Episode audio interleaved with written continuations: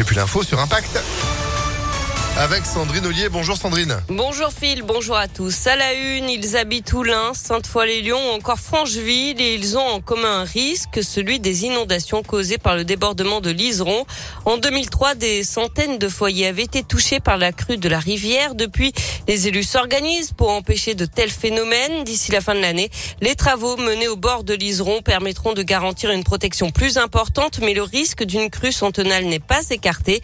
Le projet d'un barrage à Francheville tel qu'il a été pensé a été récemment abandonné. Les élus travaillent à d'autres possibilités, mais sans rien exclure pour autant.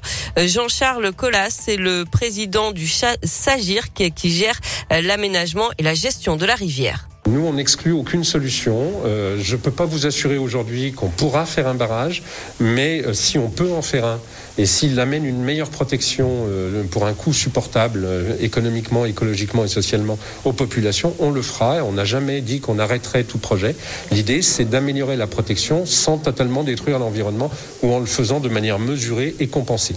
Les élus souhaitent aussi améliorer la prévention des risques avec les riverains concernés, notamment dans l'aménagement des maisons et l'intervention des secours. Des exercices sont régulièrement organisés avec les pompiers du Rhône.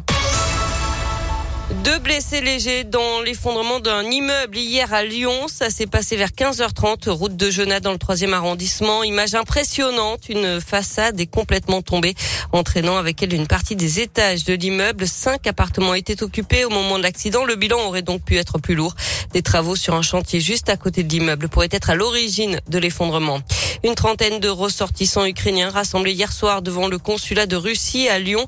Cette nuit, Joe Biden, le président américain, a parlé du début d'une invasion russe en Ukraine et a annoncé des premières sanctions contre Moscou.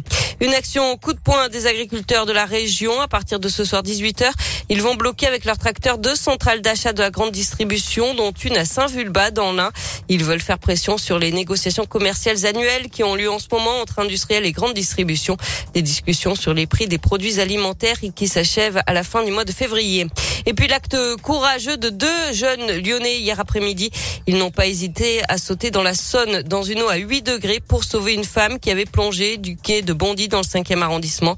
Ils ont réussi à la ramener sur la berge avant que les pompiers n'arrivent. Ils ont tous été conduits à l'hôpital. La femme âgée de 49 ans souffrait d'hypothermie, mais ses jours n'étaient pas en danger selon le progrès. Ces deux jeunes sauveteurs, eux, ont été hospitalisés pour des examens. On passe au sport avec du foot, la Ligue des Champions et la défaite de Lille 2 à 0 à Chelsea hier en huitième de finale aller. Chez les filles, les Bleus remportent le tournoi de France, tournoi amical, trois victoires en trois matchs. Hier, elles ont battu euh, les Pays-Bas 3 à 1 avec notamment un but de la lyonnaise et capitaine des Bleus, Wendy Renard sur penalty. En tennis, la fin de l'aventure pour Caroline Garcia à Doha. La lyonnaise a perdu en 2-7 hier au deuxième tour contre l'américaine Cory Goff. Et puis euh, du basket, huitième de finale aller d'Eurocoupe pour l'Asvel féminin. Elle joue à Lublin en Pologne à 18h ce soir. Ah bah c'est noté. Merci beaucoup Sandrine. L'actu à tout moment sur notre site internet, l'application aussi. Et vous de retour à 8h30. À tout à l'heure. Allez, c'est la météo. 8h04.